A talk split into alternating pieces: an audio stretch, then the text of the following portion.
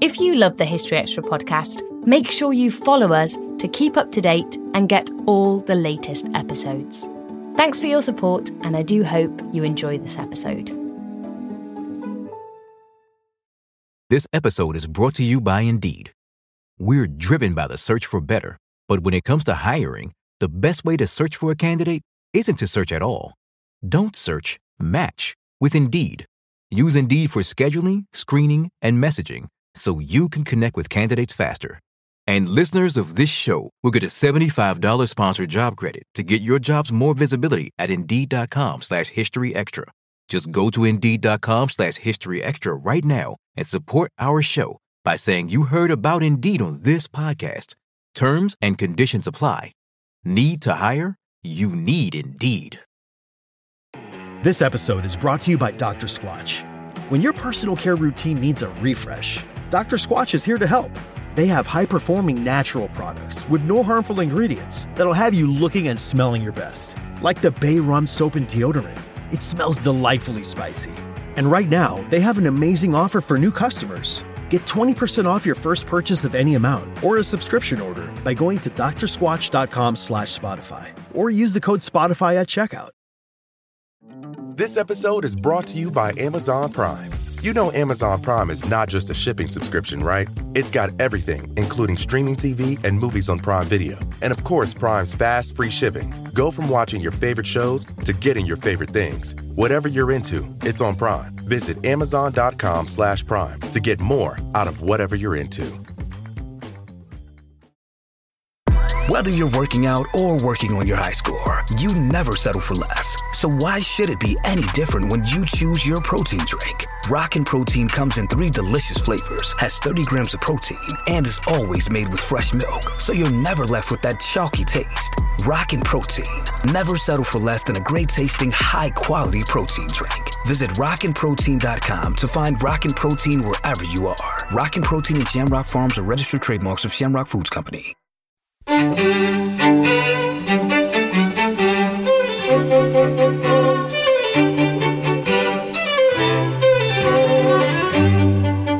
and welcome to the History Extra podcast from BBC History Magazine, Britain's best-selling history magazine.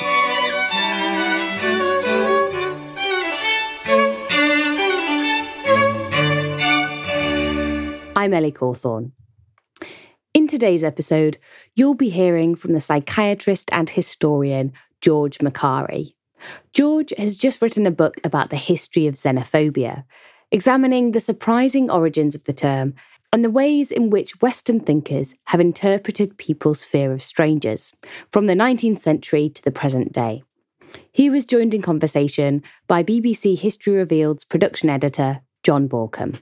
So I'm delighted to be speaking here today with George Makari, who is a psychiatrist, a historian, and also the author of a new book, Of Fear and Strangers, A History of Xenophobia, which has recently been published here in the UK by Yale University Press. Thank you very much for coming on the podcast, George. I'm delighted to be here. Thank you.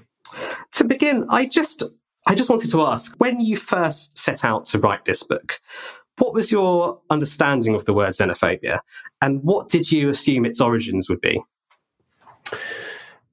You know, I think I assumed what everyone assumed that the word meant fear of immigrants and strangers, and that the history was one that went all the way back to, you know, primal man, or at the very least, uh, Greek antiquity, since the word was a composite of Greek terms.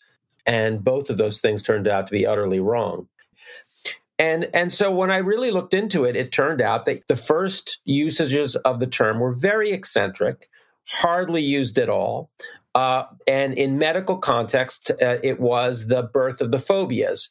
Birth of the phobias starts around 1870 when a lot of doctors start to suggest that there is a discrete illness called a phobia, whether it's claustrophobia, agoraphobia.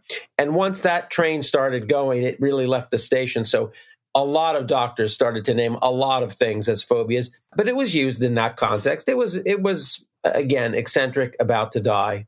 Uh, the second context was uh, a usage in uh, concerns about ultranationalism, so that there was a usage that goes back to the 18th century of a Anglophobia or a Francophobia. And people would talk about these nations that had an irrational animus towards each other and would go to war again and again.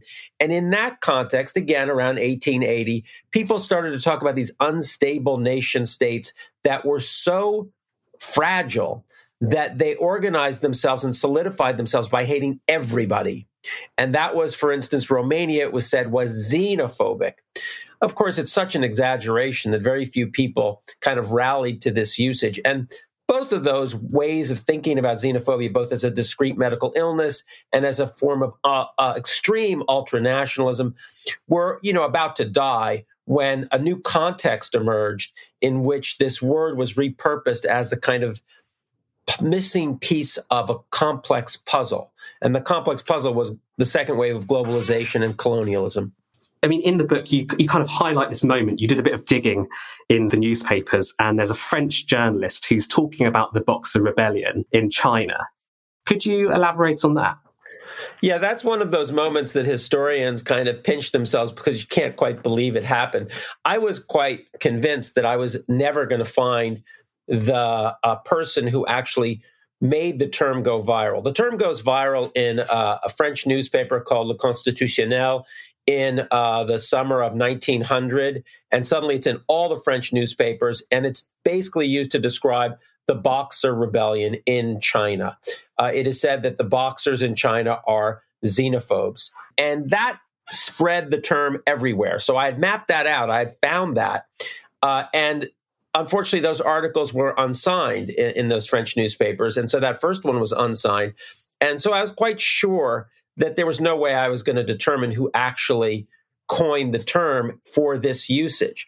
Uh, I knew that they had gotten a uh, you know a dispatch from Shanghai, and that probably and that there was you know some someone who took that dispatch from one of the central uh, you know routers like Reuters and sent it back out, and suddenly everyone was talking about xenophobia. Uh, and then, as you say, I, I, I, you know, I hit pay dirt uh, because we now have these very powerful search engines, and I found a 1915 cranky letter to the Globe, where by a guy named Jean Martin de Saint-Tour. He had a number of different names, and he's a he's a crank who's a you know grammarian and uh, a kind of know it all uh, who uh, corrects the, the, the editors about a misusage of a term and he goes into the Latin of it. And then as an aside, he says, Oh, it's very funny how words sometimes get accepted uh, into the into the common discourse. I was the one who coined the term xenophobia in 1900 for the boxers, and now it's even in dictionaries. So that was a, a you know a kind of uh, wow moment for me. Uh, and I you know I dug up the fact that this guy was, in fact, at Reuters. He was a stenographer who uh, was getting these, you know, telephonic and telegraphic input and then sending them out to different uh, uh, newspapers. And so, uh, you know, I can't be 100% sure that he's not just bragging, but why he would brag about something that no one even cared about 15 years later and no one even remembered uh, is is beyond me. So I, I came to, to the conclusion that, in fact, Jean Martin de Saint-Tour had repurposed this term, which did exist beforehand, as the missing piece of the colonialist puzzle. This was why people, indigenous people, rebelled against the colonial uh, uh, occupation. It was because they were xenophobic. Absolutely, and yes, I mean it, would be a strange thing to brag about, wouldn't it? Um, and what, what, yeah, it's, it's that notion, isn't it, that the use of the word xenophobia is xenophobic. How is it tied to racial science around that time? That's a, that's a perfect question. It's precisely tied to racial science, so that this term seemed to not be utterly ironic, as you say, xenophobic use of xenophobia. It seemed to be simply real because of uh, the biology of uh, racial science. The biology of racial science, which simply said there are these primitive races. They have this primitive equation all strangers are enemies that probably goes back and here we have the just so stories that people still throw out at us about like tribes of primal men throwing rocks at other tribes, and that's how they survived. So this is a primitive uh, trait that civilized races have emerged from. but that these other uncivilized races have not emerged from. And that's why they attack us, not because we take their land, not because we occupy you know their their their their, cities and towns and and and try to reshape their cultures. But because they have this irrational need to attack strangers who after all are coming just to civilize them and when do people, particularly in the West, when do people start to begin poking holes in that idea?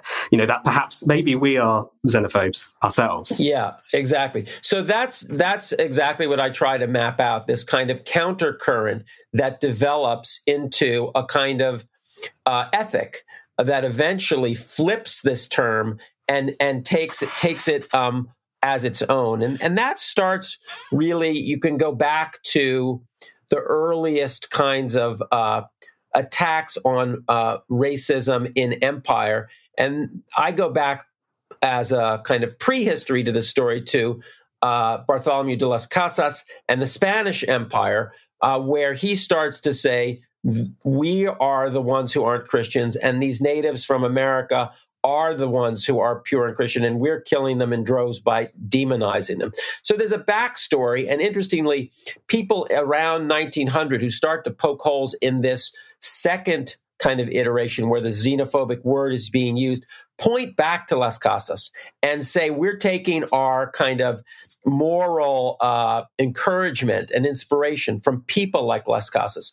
But then you have, you know, in the great imperial countries, in in in, in Great Britain, in, in France, uh, figures uh, who uh, begin to oppose this, and of course. You know, one of the great ones uh, in uh, in your country is uh, the immigrant writer uh, Joseph Conrad, whose Heart of Darkness makes a great impact on people. It's very powerful. But then what happens is it ramifies with the report that Roger Casement brings back from the Congo, where these people who are supposedly uh, simply primitives who we must oppress because, in fact, they attack us as uh, uh, as strangers are uh, being it is essentially a genocide.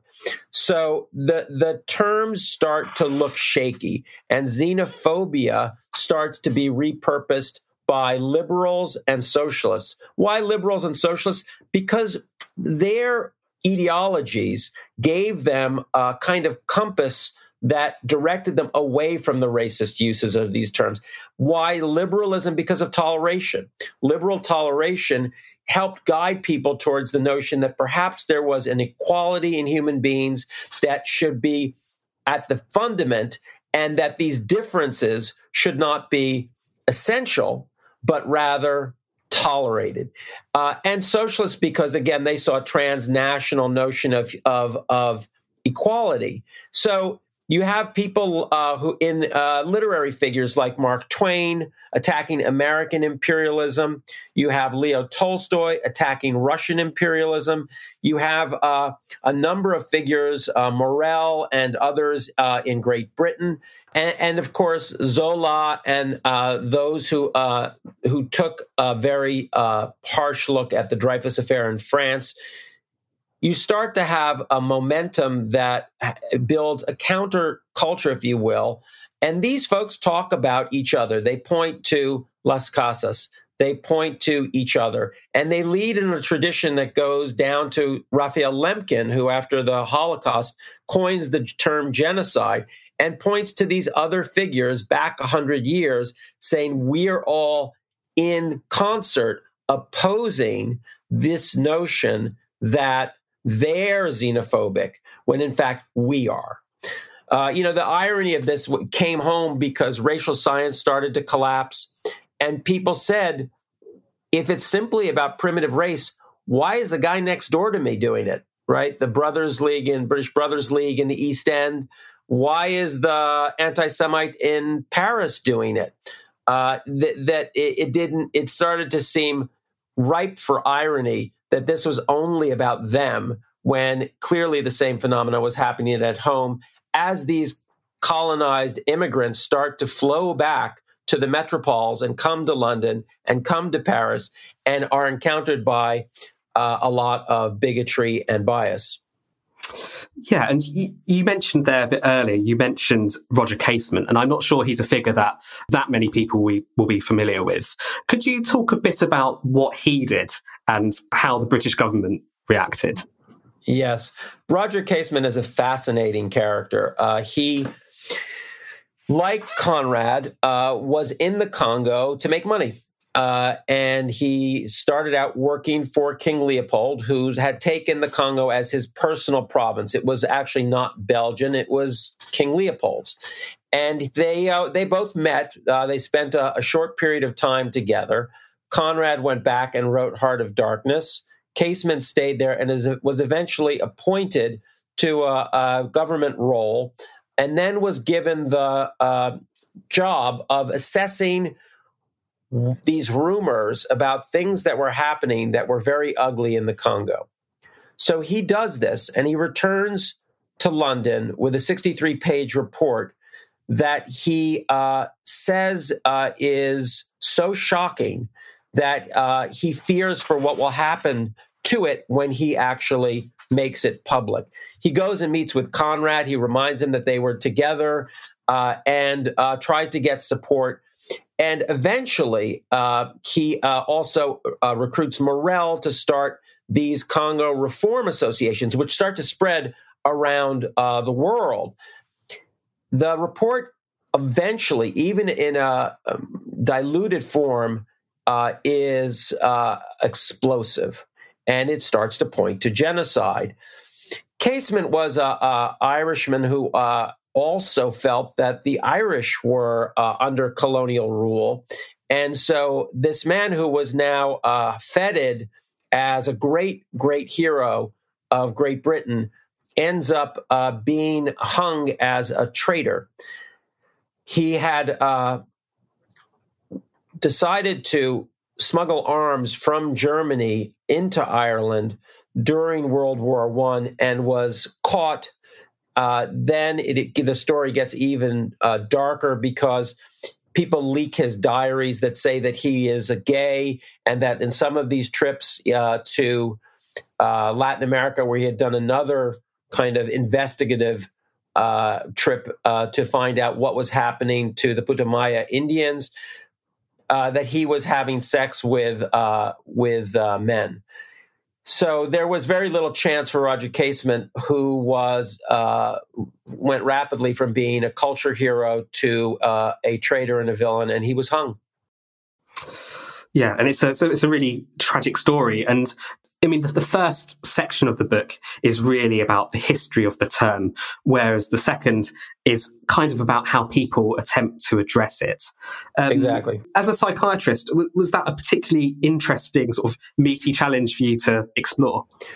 It was. And I think that, you know, having done the work I've done prior to this prepared me for thinking about the difference between a term and its conceptual underpinning. So the first half of the book really is about the kind of emergence of this term and its and its kind of meanings that are quite you know phenomenal. They're they're they're super they're, they're the meanings that are don't actually say anything about why this happens or not much.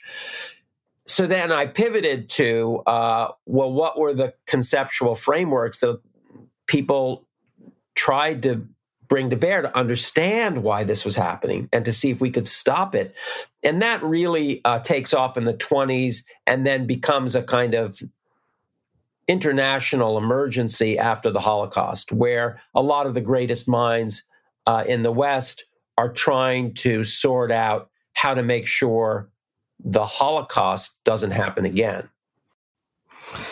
You mentioned there the, the 1920s in the book, you, you kick off this second section, don't you, with talking about John B. Watson and the, the famous Little Albert experiment at Johns Hopkins. Yes. H- how influential is behaviorism?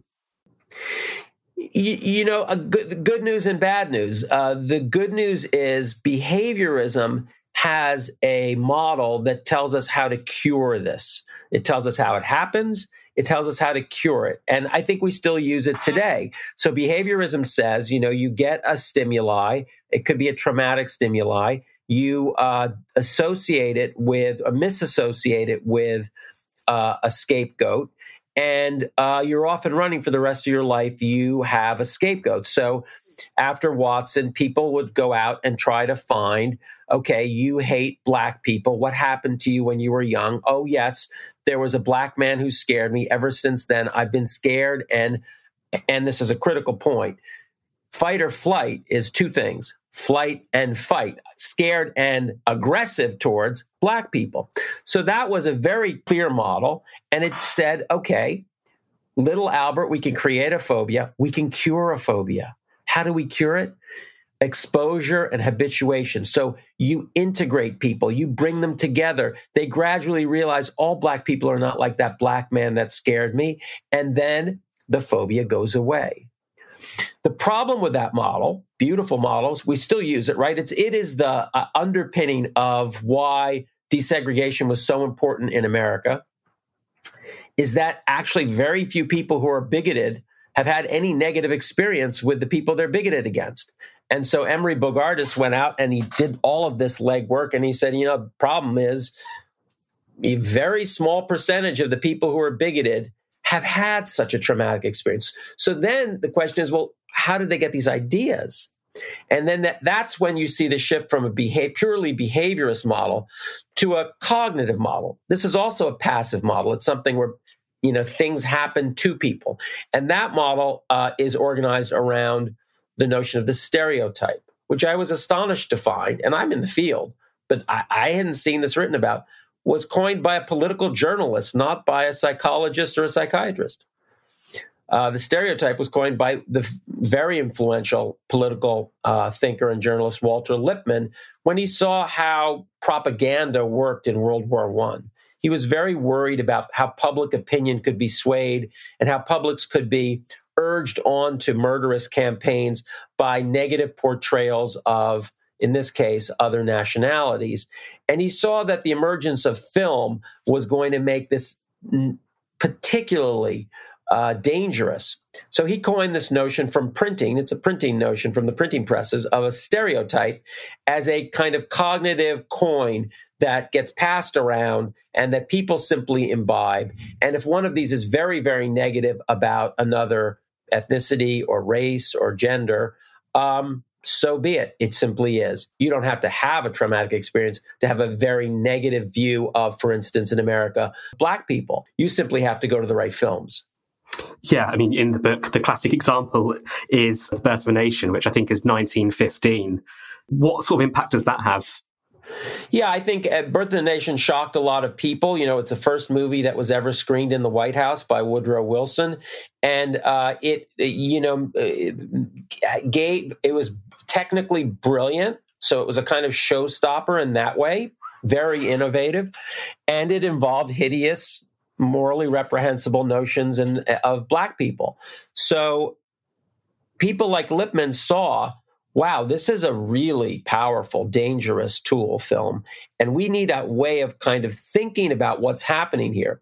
So psychologists really take up the notion of the stereotype and start to map out how stereotypes might be uh, infecting uh, communities and helping to create, you know, communities by common beliefs Communities, after all, have boundaries. They have common beliefs and they have things that we believe that you don't believe. And so he, could see how stereotypes not only affected individuals, but groups. And uh, that was all, you know, very important to put out there because, again, there's something you can do about it. Like with the behaviorist model, cognitive models of xenophobia say if you educate them this way, you can re educate them right? So in school, we can teach kids that bias and bigotry is wrong. We can show them the effects of uh, the KKK and of lynching and of the Holocaust, and we can educate them uh, to pivot against stereotypes, even stereotypes from their own community. So again, this is a model with an ameliorative um, kind of uh, solution both of these are passive models, right? They're both things that happen to people. People are kind of passive containers of these. And so if you change the environment, you can change the people and solve the problem. They're both, therefore, pretty encouraging. Unfortunately, they're not the whole picture. Still to come on the History Extra podcast. I realized kind of there's no way to tell this story without telling some of my own story. So that was a personal journey that this book, in a way, uh, encouraged me to go on.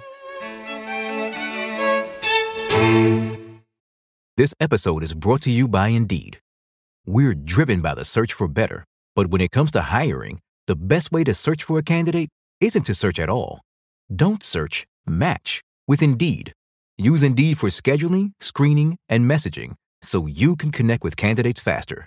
And listeners of this show will get a $75 sponsored job credit to get your jobs more visibility at Indeed.com slash History Extra. Just go to Indeed.com slash History Extra right now and support our show by saying you heard about Indeed on this podcast. Terms and conditions apply. Need to hire? You need Indeed. This episode is brought to you by Amazon Prime. You know Amazon Prime is not just a shipping subscription, right? It's got everything, including streaming TV and movies on Prime Video. And of course, Prime's fast, free shipping. Go from watching your favorite shows to getting your favorite things. Whatever you're into, it's on Prime. Visit amazon.com slash prime to get more out of whatever you're into.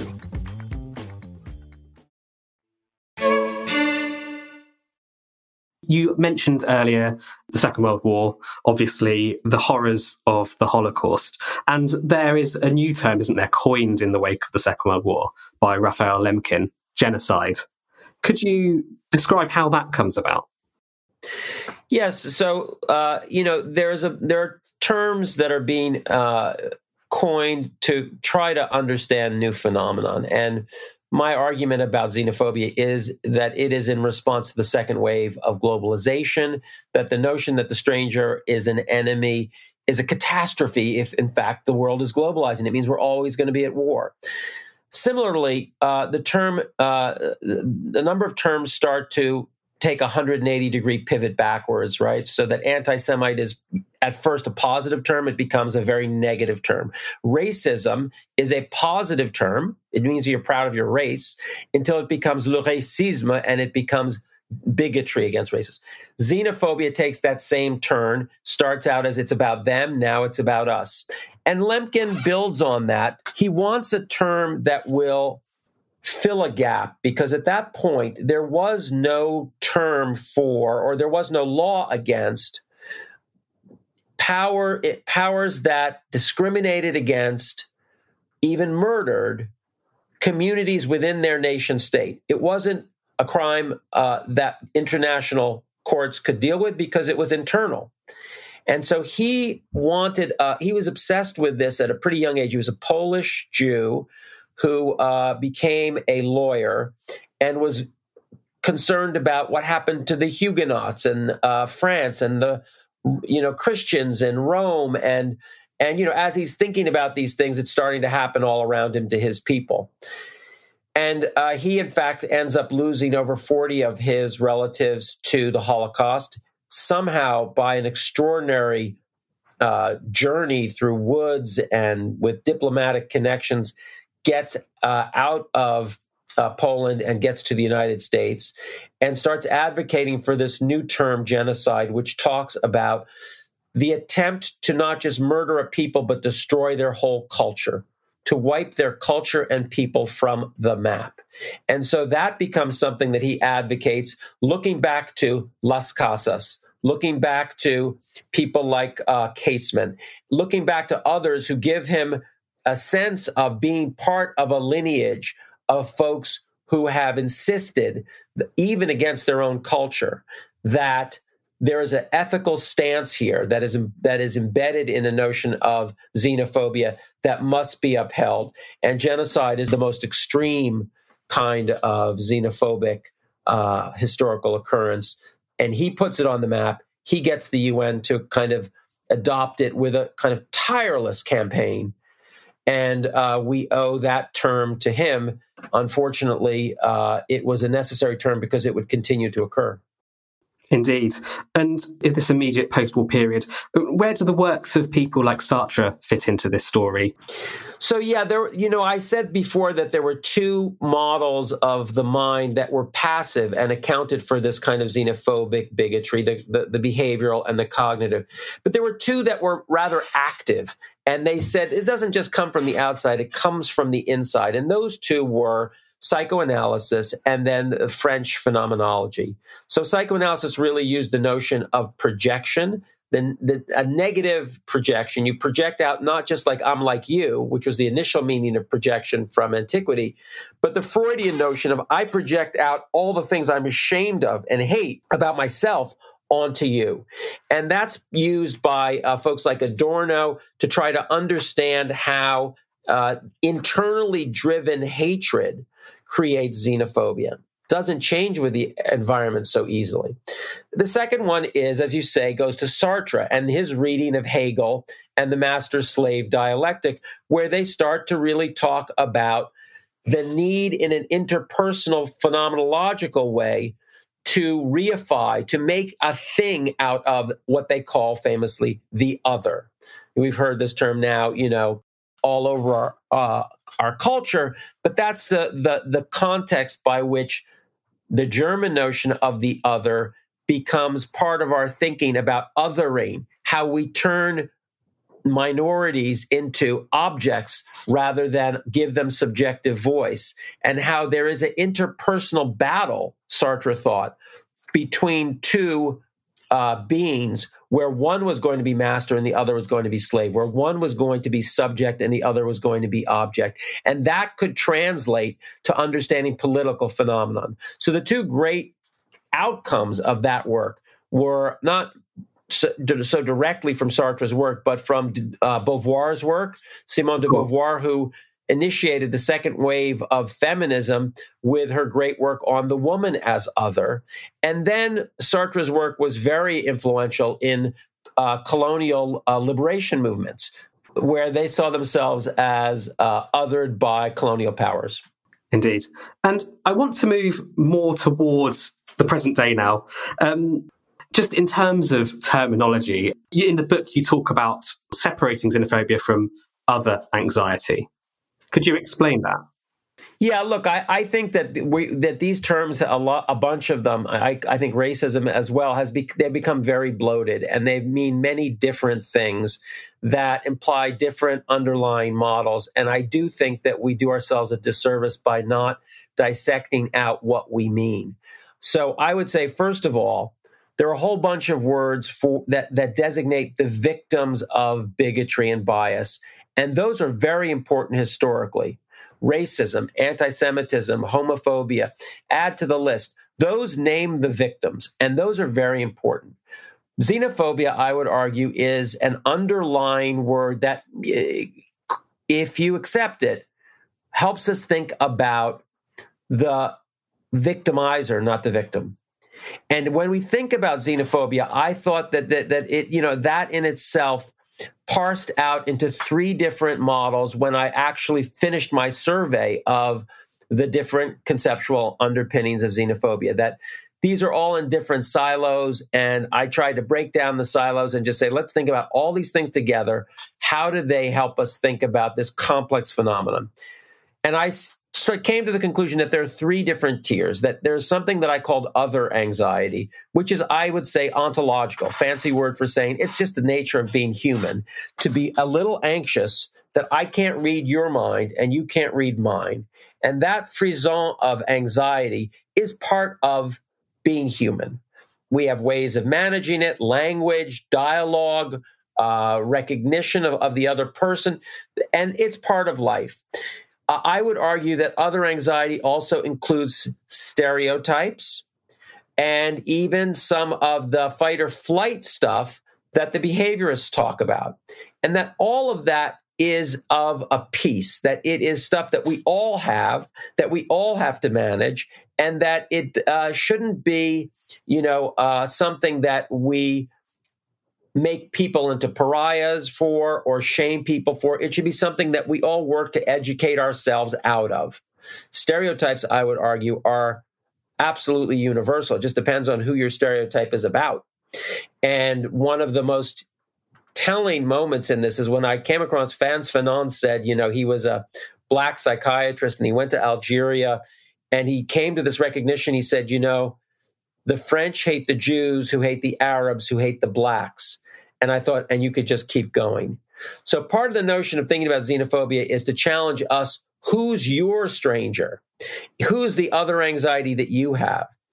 Now, I would suggest that that is very different from the driven internal need for a hated other, which I say is the kind of pure xenophobia. That is the stuff that's driven by projection. That is the stuff that in subcultures of shame demands superiority over some other. And that is the stuff that's very difficult to change and that really should be um, thought of as qualitatively different because, you know, habituation and exposure doesn't work. You can send these people to anti racist you know, uh, training sessions and they'll zone out and they won't listen. Uh, these are folks who have, have a commitment because it helps their own inner serenity. It gives them uh, a sense of being free of their own shame and guilt to have an other that they hate.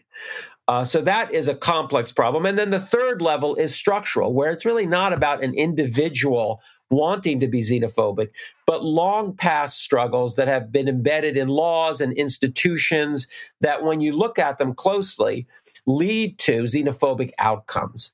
And those are, you know, the kinds of things where, you know, laws and institutions need to be reexamined. Uh, and, and the folks who might be in those institutions might not at all be xenophobic. They're just following their feet. But in fact, their feet are leading them down the road to uh, xenophobic outcomes. So I, I, I, thought that it was very important to make these three different distinctions because I think they have three different ways of approaching problems and uh, also give us a focus on what the most difficult problems are and what some of the problems are that we have answers to that we need to have policies that they um, support. And finally, I think it would be remiss of me not to mention that there is an intensely personal angle to some of this book you know, as the child of immigrants to the United States. I mean, you, you if you don't mind me saying, so it's a really beautiful prologue you write, this um, Thank you. memoir of visiting Lebanon. And then at the end, you talk about going to the Pyrenees with your wife and you invoke Walter Benjamin. You know, I, I think uh, it was a funny process for me because I came upon the idea for the book without thinking at all about my heritage. I long ago stopped really thinking about myself as an the child of an immigrant of immigrants. And I realized kind of there's no way to tell this story without telling some of my own story. So that was a personal journey that this book, in a way, uh, encouraged me to go on and encouraged me to uh, remember how how deeply uh, affected I was by the fact that First, my grandfather came to the United States, then went back to Lebanon and stayed there, trapped by World War One. How my parents were raised by different colonial in different colonial traditions in Lebanon. My mother in the French, my father in the in the English and the American. And so that this story I was telling had had you know actually uh, been deeply formative for my family. Uh, we came to the United States in, in the 50s. And I grew up in a household where we spoke Arabic and French and English and ate Lebanese food and and you know then I talk about the horror of the Lebanese civil war and and um, uh, my aunt who was murdered and uh, my my cousins who needed to get out. Uh, so watching a culture that was pluralistic fall apart, fall into uh, hatred of difference, uh, and the way that was stoked by external forces, and they were so vulnerable to creating you know a a country where there was a Rubik's cube of militias and and so many different lines across which you would be killed for being different. It was a it was a deeply distressing time, and uh, and I you know unfortunately it's uh, becoming uh, worrisome in Lebanon that it might be a deeply distressing time again so that was very important to me and uh, you know i i uh, you know i kind of the way the children of immigrants can i had you know put it in the back burner for a long time uh, until i decided to write this book when kind of my uh, my writerly superego, my writerly conscience would not forbade me from writing a book like this without uh, speaking a little bit more about myself. And then you mentioned the the coda where I uh, finished the book uh, in France. Uh, my wife grew up in a border village in the Pyrenees, and how we were surrounded by uh, both the memory of uh, World War II and the memory of the Spanish Civil War, where many people had fled to our village across the mountains. So that was a time where I finished the book and was filled with the sense of how powerful these stories were of exile, of refugees, of being without a home. And uh, the figure of Walter Benjamin, the, the famous story of Walter Benjamin trying to cross the mountains right near our house, being caught, uh, was always a very moving one to me. That for some reason I never tried to go on that walk until I finished that book, at which point it seemed uh, meaningful to try and uh, take that path which was quite arduous and I didn't make, but uh, was uh, a way for me to think about uh, what had happened before and my hope that it would never happen again. Well, George, thank you very much. And I just want to say again that George's new book, Of Fear and Strangers A History of Xenophobia, is out now, published by Yale University Press. Thank you very much. My pleasure. Thank you so much for having me. Thanks for listening. This podcast was produced by Ben Hewitt, Jack Bateman, and Brittany Colley. Tune in tomorrow when James Fox will be diving into the intriguing history of humanity's relationship with colour.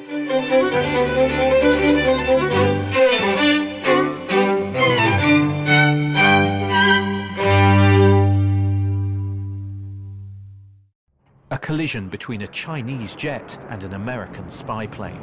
He came and rammed into our left wing. With relations increasingly strained, what are the chances of things spinning out of control? The Western world was asleep. I'm Gordon Corera. I'll be exploring the friction in this most important of relationships and asking Has the West taken its eye off the ball? You cannot ignore China. From BBC Radio 4, this is Shadow War China and the West. Listen wherever you get your podcasts.